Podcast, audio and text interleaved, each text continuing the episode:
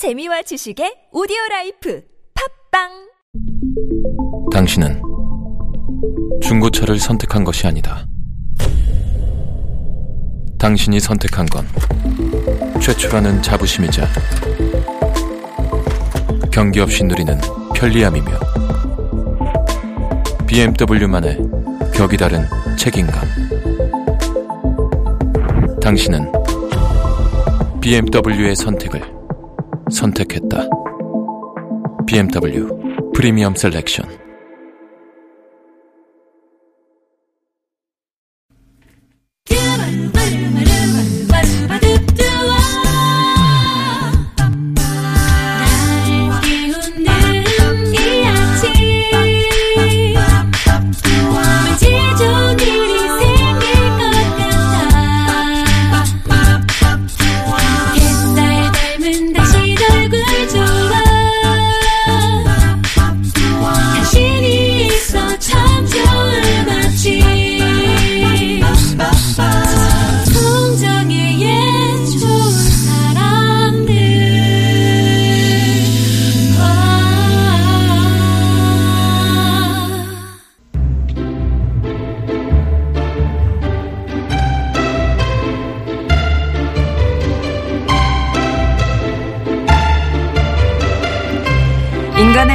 중 가장 강력한 근육이 혀라고 하죠. 한마디 말이 사람을 살리기도 하고 죽이기도 하기 때문인데요. 말 한마디가 위력을 알기에 믿음으로 다가가는 상담계의 머슬 마니아가 되겠습니다. 이호선의 통하는 아침, 숭실사이버대학교 기독교 상담복지학과 이호선 교수님 오셨습니다. 안녕하세요. 안녕하세요. 반갑습니다. 설설 이호선입니다. 아, 혀가 설- 두 개. 네. 아, 아주 강력한. 예, 예. 안 그래도 저희가 머슬 마니아 이렇게 불러드렸는데. 네. 어떤 그 어떤 모드 공 뭐랄까요 그 외부 압력에도 강하실 네. 것 같아요. 아, 강한 척 하느라 죽겠습니다. 속으로는 여린 예. 이호선 교수님의 통하는 아침 오늘도 여러분이 보내주신 고민 사연으로 함께합니다. 자 첫 번째 사연부터 또 함께할 텐데요. 먼저 익명으로 보내주셔서 속단녀님이라고 제가 이름을 붙여드렸어요. 고민 사연 함께하죠.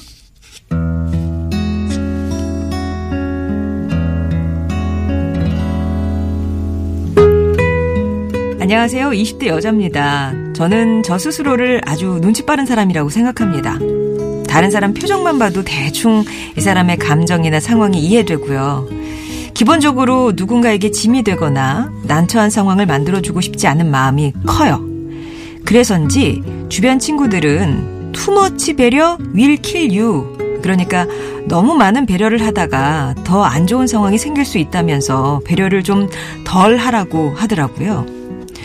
예를 들면 이런 식이에요. 생일 파티에 초대를 받았습니다. 정식으로 연락을 받은 거예요. 그런데 모이는 사람들을 쫙 보니까 저랑 친한 사람은 몇 없고 제가 가면 안 되는 자리 같다는 느낌이 드는 겁니다. 그럼 안 가버립니다. 친구들이 가자 그래도 예의상 건네는 말 같아서 아니야 괜찮아 하고 잘라버립니다. 또 누군가 나랑 밥 먹을래 하면 그냥 고지고대로 생각하면 되잖아요. 나랑 밥 먹고 싶구나. 그런데 저는 몇 단계 뛰어넘어 생각합니다. 만약 내가 진짜 누군가랑 밥이 먹고 싶으면 먹자 하면서 막 조를 텐데 제의 반응은 어, 분명 가기 싫은 건데 난처할까봐 돌려 말하는 걸 거야 하고요. 연애할 때도 그렇습니다. 보고 싶다는 문자가 왔어요. 그럼 이런 생각이 들죠.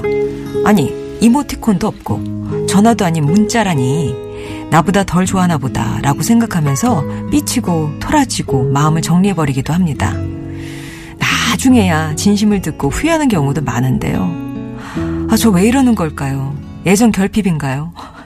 답을 정해놓는 답정너인가요? 혼자 결정하는 결정녀인가요?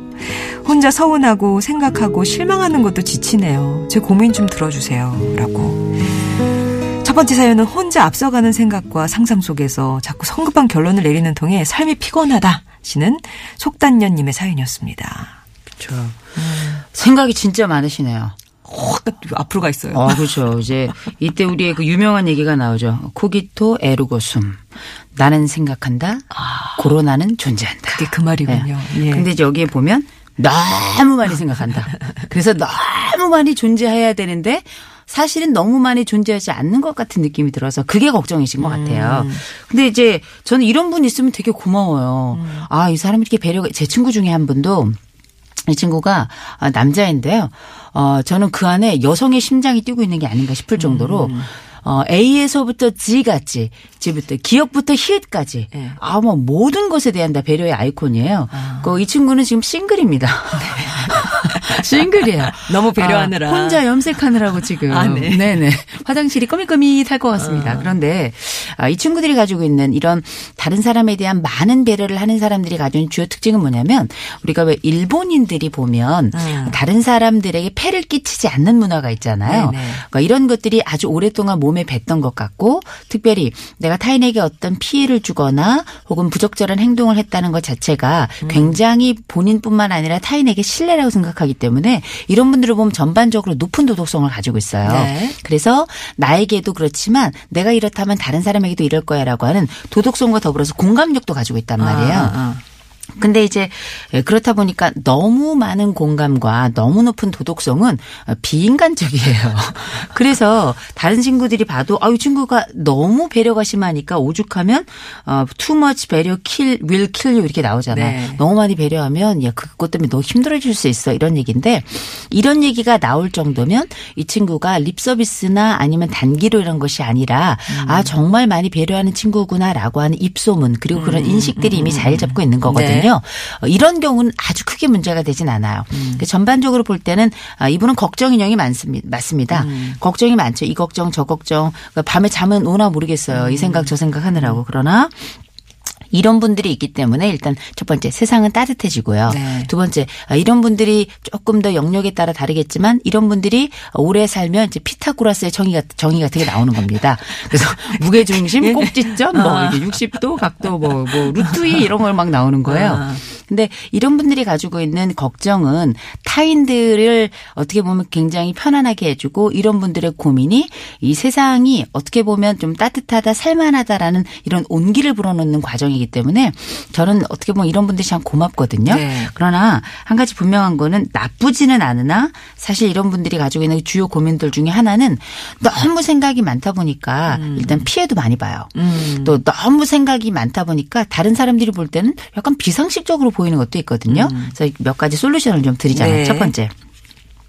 어, 우리가 판단 기준이 참 모호하잖아요. 그리고 생각이 너무 많다 보면 내 생각이 나의 의견을 강화하기도 하지만 잡아먹기도 하고 경우에 따라 이런 배려가 오히려 다 다른 사람들로 하여금 이렇게 거리를 갖게끔 하는 이런 양상도 보이기 때문에 첫 번째로는 다른 사람들한테 물어보세요. 물어 어떻게 예, 물어보세요. 네. 예를 들어서 어떤 결정해야 될 상황이 있다면 내가 지금 답정론가 결정론가 이런 걱정을 하시잖아요. 이 얘기 뭐냐면 나 혼자 안으로 그 나를 잠식하는 생각이 많을 뿐이지 다른 사람들에게 이 상황을 어떻게 판단하면 좋을지에 대한 질문을 많이 하지 않으시는 것 같아요. 아, 혼자만 생각하지. 네네. 옆에 사람한테 안 물어본다. 그렇죠. 그래서 가능하시면 한번 물어보세요. 두 사람에게만 물어보면 사실은 이런 사회적 상황에서 어떤 결정과 어떤 말, 어떤 행동을 해야 될지에 대해서는 조금 더 의견이 가려지는 편이거든요. 그래서 어저저 물어보는 것 되게 중요하고요. 두 번째로는 어 이런 분들이 굉장히 배려를 많은 것 많이 하는 것 같지만 또 한편으로는 또 굉장히 또 눈치가 없어요. 또 가자는데 또안 가.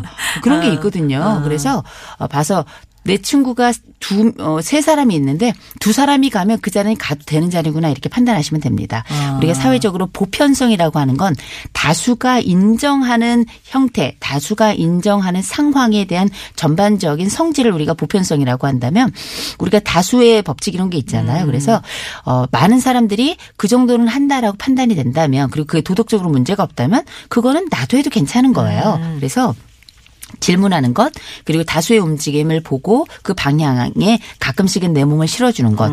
이게 어쩌면 지금 우리 사연을 주신 우리 속단녀 네. 제가 볼 때는 이제 피 여사 아, 피타고라스 여사 이렇게 봐야 될 것 같은데 어, 데카르트와 같은 심한 숙고와 또 피타고라스의 아주 오랜 아, 정년된 고민을 하는 분이기도 하지만 때로는 혼자 하는 이 고민이 다른 사람들이 볼 땐 배려나 적어도 질문하고 타인의 의견에 함께 가끔은 내 몸이 휩쓸리도록 그래야 우리가 바닷가에 가서도 파도가 왔다 갔다 할 때 내 몸을 좀 맡겨야 네네. 너무 먼 바다로 쓸려 나가지만 않으면 그래야 또 이 바다에 나간 재미와 흥미와 또 이 해변이 주는 기쁨을 만끽하게 되는 거잖아요. 그래서 제가 볼 때는 이미 배려는 충만하신 분이고요. 대신에 이런 배려가 오히려 함께 하는 부분에 대한 기쁨이 되기 위해서는 질문하는 법 그리고 함께 때로는 내 몸을 맡기는 법 이두 네. 가지 원칙만 세우신다면 제가 볼 때는 뭐 어, 가장 아름다운 사회인이자 동시에 모두의 친구이자 다른 친구들이 언제든지 웰컴하는 친구가 되지 않을까 싶어요. 예. 물어보는 거, 근데 다수의 움직임 한번 따라보는 것, 이 두 가지 솔루션을 주셨는데, 그러면은 이런 성격을 가지신 분들은, 예. 그러니까 배려가 많은 분들은요, 기질적으로 그게 그러니까 배려라는 게 내가 상처받기 싫어서 어떻게 나타나는 방어 기제라고 볼 수 있을까요? 어, 그런 것 첫 번째 내가 상처받기 싫은 것도 있고요. 또한 가지 어, 다른 사람도 나에게 이렇게 해줬으면 하는 게 있죠. 아. 네, 그냥 되는 건 아니에요. 나도 아니야, 난 그런 거 아닌데 이럴 수도 있지만 네. 사람은 본능적으로 자기 자신에 대한 평가를 하고 내가 이런 어떤 행동을 취하거나 말을 했을 때 타인이 나와 같은 방식으로 말을 하거나 행동해 주기를 기대하는 바가 있거든요. 어. 그래서 어 근데 저는 이렇게 의도까지 막 파고들어서 얘기하고 싶지는 않아요. 전 이분의 배려가 좋아요. 어 그리고 이 배려에 대해서 큰 의도를 묻고 싶지 않아요. 네. 다만 이 배려가 조금 더 빛나고 조금 더 이런 개인이 가지고 있는 혼자 소가리를 줄일 수 있는 방법으로 내 의도와 무관하게 아, 사람들이 가지고 있는 여러 평가들은 평가만 볼 것이 아니라 움직임까지 좀 본다면 나의 고민은 한결 자유로워질 것이다. 그리고 네. 아, 이제 굳이 말씀하셨으니 드린 말씀인데 다른 사람들이 나에게 잘해주거든. 내가 잘나서 그런 게 아니고요. 아 나도 쟤한테 저만큼 해줘야 되겠구나. 그게 이제 황금률이잖아요. 네. 대접을 받으려면 남을 대접하여라 라고 하는 네. 건그 마음을 좀 읽어주십시오 라고 하는 그가 나에게 보여준 배려에 대한 나의 공감력을 한 번쯤 펼쳐볼 기회를 아 내가 가졌구나 이렇게 판단하시고 내게 잘해주는 사람에게 쟤는 원래 저렇구나가 아니라 야 너 진짜 어쩜 이렇게 배려를 잘하니 이렇게 한마디 해준다면 예. 그게 바로 우리가 공동체 정신 아니겠습니까? 예. 자, 우리 속담님께는 두 가지 솔루션을 드렸습니다. 볼빨간 사춘기에 나의 사춘기에게 전해드리고요. 다음 사연 함께 할게요.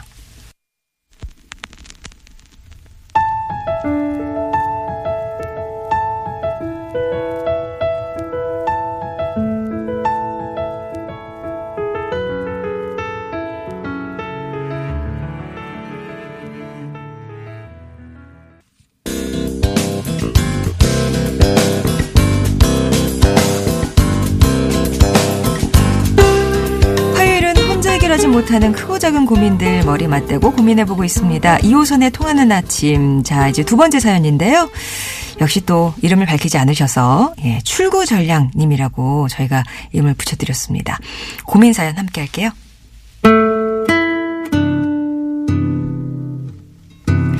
안녕하세요. 저는 60대 할머니입니다. 15개월 전 너무 예쁜 첫 외손녀가 태어났습니다.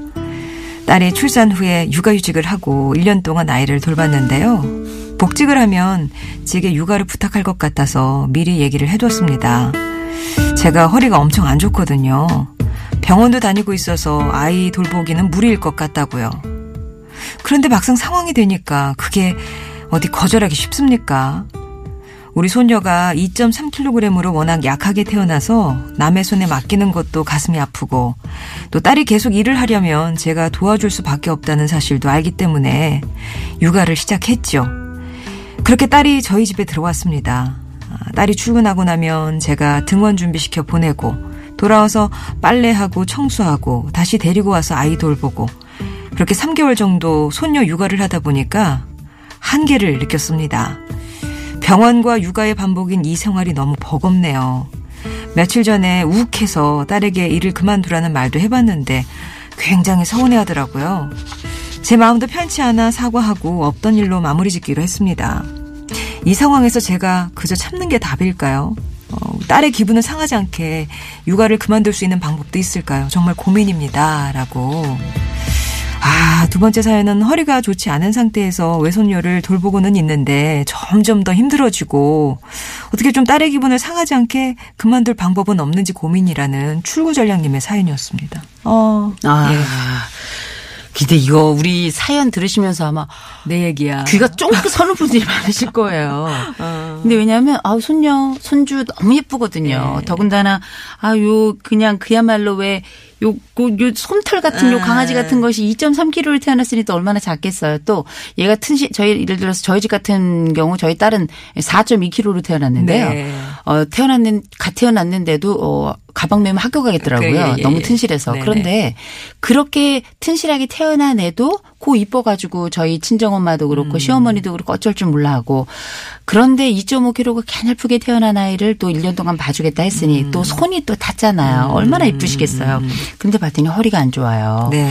그런데 대부분 우리 아이들을 돌봐주시고 함께 해주시는 할머니, 할아버지 이렇게 아이들 육아 정말 전적으로 전심으로 함께 해주시는데 자주 한계에 부딪히게 되는데 근데 중요한 건 뭐냐 이렇게 열심히 해주시고 애를 다 썼지만 말 못하게 할 경우가 되게 많아요. 네.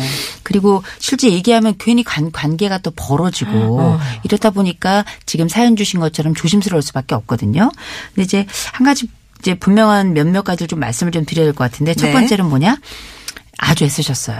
아, 그동안에 많이 아, 쓰셨어요. 그럼요. 아이를 차라리 내 자식은 그냥 뭐 어떻게 그냥 좀 울더라도 이렇게 쓱 운목으로 밀어놔도 그래도 괜찮아요. 음. 내 자식이니까. 그래도 조금 이따 이렇게 내가 너무 아프고 그럴 때는 이렇게 또 안아주고 그러면 되는데 손주는 또 그렇지 않다고 음, 하더라고요.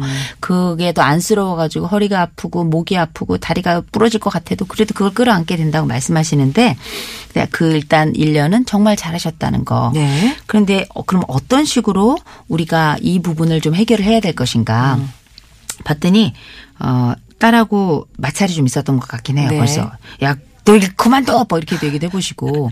그래서 이제 딸은 아마 마음속으로 아, 어떻게 해야 되나 고민은 아마 하고 있을 거고 음. 이전에 엄마가 아, 내가 1년만 볼게 라고 얘기를 했었기 때문에 네. 아마 마음의 준비는 하고 있지 않을까라는 생각이 들어요. 음, 그런데 아, 이런 부분에 대해서 일단 마찰이 없었으면 모르겠는데 일단 마찰이 살짝 있었기 때문에 음, 당장 육아를 확 그만두면 딸은 준비할 시간도 없고 또 마음도 좀 상할 수가 있어요. 네. 그럴 경우에는 아, 이런 얘기를 해보시면 어떨까 싶어요. 음. 아, 딸하고 딸만 데려다 놓지 말고 사위도 같이 사위도. 앉히고 또 네. 손녀도 함께 이렇게 끌어안고서 얘기를 하셔야 될 것 같아요. 음.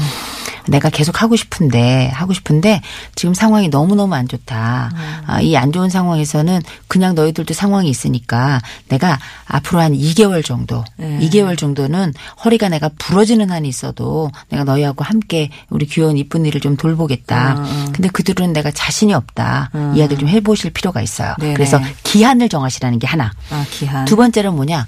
근데 그런 기한도 못 정하겠어요. 그럼 음. 어떻게 해야 되느냐? 정말 미안한데 우리가 명절이 되면 은 가짜 기부수가 나오잖아요. 음.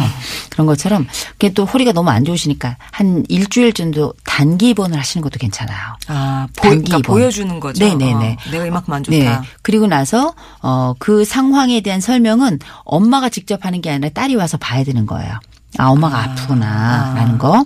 그다음에 아, 세 번째는 뭐냐면 아버지가 좀 도와주셔야 돼요. 음. 아버지 할아버지께서 야, 니네 엄마가 저렇게 하려고 애를 쓰고 진짜 너한테 말하지 말라고 했는데 음. 너무너무 힘들어 해 가지고 어 저녁이면 밤에 잠을 전- 거의 잠을 못 자거든요. 허리가 아프시면. 음. 이런 상황이라 어, 육아를 그만했으면 좋겠다가 아니라 어떻게 했으면 좋겠니? 어떻게 어떻게 했으면 네. 좋겠니? 이렇게 어, 화를 내기보다도 아이들의 또 성인이 된 아이들에게 이 상황을 설명하고 이 상황에 대해서 어, 직접적으로 그 당사자들이 결정을 하도록 아, 이렇게 답이 딸로 거예요. 나올 수 있게끔. 그럼요, 그럼요. 예. 답을 일방적으로 제안을 한다면 그거는 마치 내모는 것 같은 인상을 줄 수 있고 음. 또딸 입장에서도 어 이제 어떻게 해야 되나 갑작스러운 상황에 맞닥뜨리게 되니까 어 여유 기간을 두고 그 다음에 언제까지 좀 답을 다오. 네. 어, 네 생각을 좀 가지고 언제까지 답을 다오. 그러면 내가 그 답을 가지고 엄마한테 얘기를 한번 해 볼게. 음. 이런 방식으로 첫 번째로는 아, 기한을 아예 정해놓고 음. 우리가 상황이 이러하니까 한 두 달 정도까지 내가 할 수 있을 것 같은데 그들은 자신이 없다. 기한을 정하는 것 하나. 두 번째, 아예 그냥 단기 입원 정도로 하셔가지고 허리도 음. 치료하시고 동시에 아 상황이 좀 심각하구나라는 걸 자녀들이 인지하게 하는 방법. 네. 그다음에 세 번째로는 어, 남편 곧 할아버지를 통해서 지금 이 상황이 엄마가 직접 말하지 않더라도 매우 심각하고 단순한 엄살이나 아니면은 육아를 하기 싫어서 이런 장면 이 아니라 매우 심각한 질병의 상황이라서 음. 이 상황에 대한 타개가 사실상 필요한 상황이다라는 것 이런 부분에 대해서 어떻게 하면 좋을지에 대해서 질문하는 것. 네. 이렇게 세 가지 방법이 아, 우리 그 환경이 어떤지를 제가 정확하게는 더 알 수가 없지만 음. 제가 볼 때는 지금 요 상황에서는 가장 안정적인 선택 중에 하나가 아닌가 싶어요. 야, 근데 일단 따님 댁이 아예 이제 어머님 댁으로 들어온 상황이라 그렇죠. 살림도 합쳤는데 이거 다시 또 분리를 하려면 정말 기한을 좀 주셔야 될 것 같고 어쨌거나 딸의 입에서 그럼 엄마 내가 이제 뭐 사람을 구할게 내지는 뭐 육아휴직을 더 해볼게 뭐 이렇게 그렇죠. 답이 딸한테서 나오게끔 네. 계속 어떻게 할까 이렇게 시각적인 자극도 좀 주시고 그래서 이거를 갈등의 상황보다는 어, 애를 못 보는 거에 대해서 너무 속상하고 안타깝다는 느낌으로 가주셔야 돼요. 음. 아. 이게 또 아다르고 어다르거든요. 네. 그리고 실제 애도 너무너무 예뻐하시는 것 같아요. 음, 외손녀 15개월 된 이 친구를 너무너무 사랑하시는 것 같은데 그 사랑의 마음도 꼭 전하셔야 됩니다. 네. 그러려면 일단 그 아버님하고 말이 맞아야 되겠네요. 그렇죠. 근데 갑자기 뭐 이제 남편이 변수가 돼가지고 맞아. 뭔 소리야? 그러니까 뭐. 좀만 더 해봐 어, 화이팅 이러면 화이팅. 끝. 그러면 이제 그때부터는 이제 음. 먼저 두 분이 제게 오시면 그 상담부터 먼저 좀 시작해 보도록 하겠습니다. 예, 출구조장님 이 방법 한번 써보시기 바랍니다. 오늘 이호선 교수님이었습니다. 감사합니다. 네, 좋은 하루 되세요. 예, 엘튼 존의 Sorry Seems to be the hardest word 전해드리겠습니다.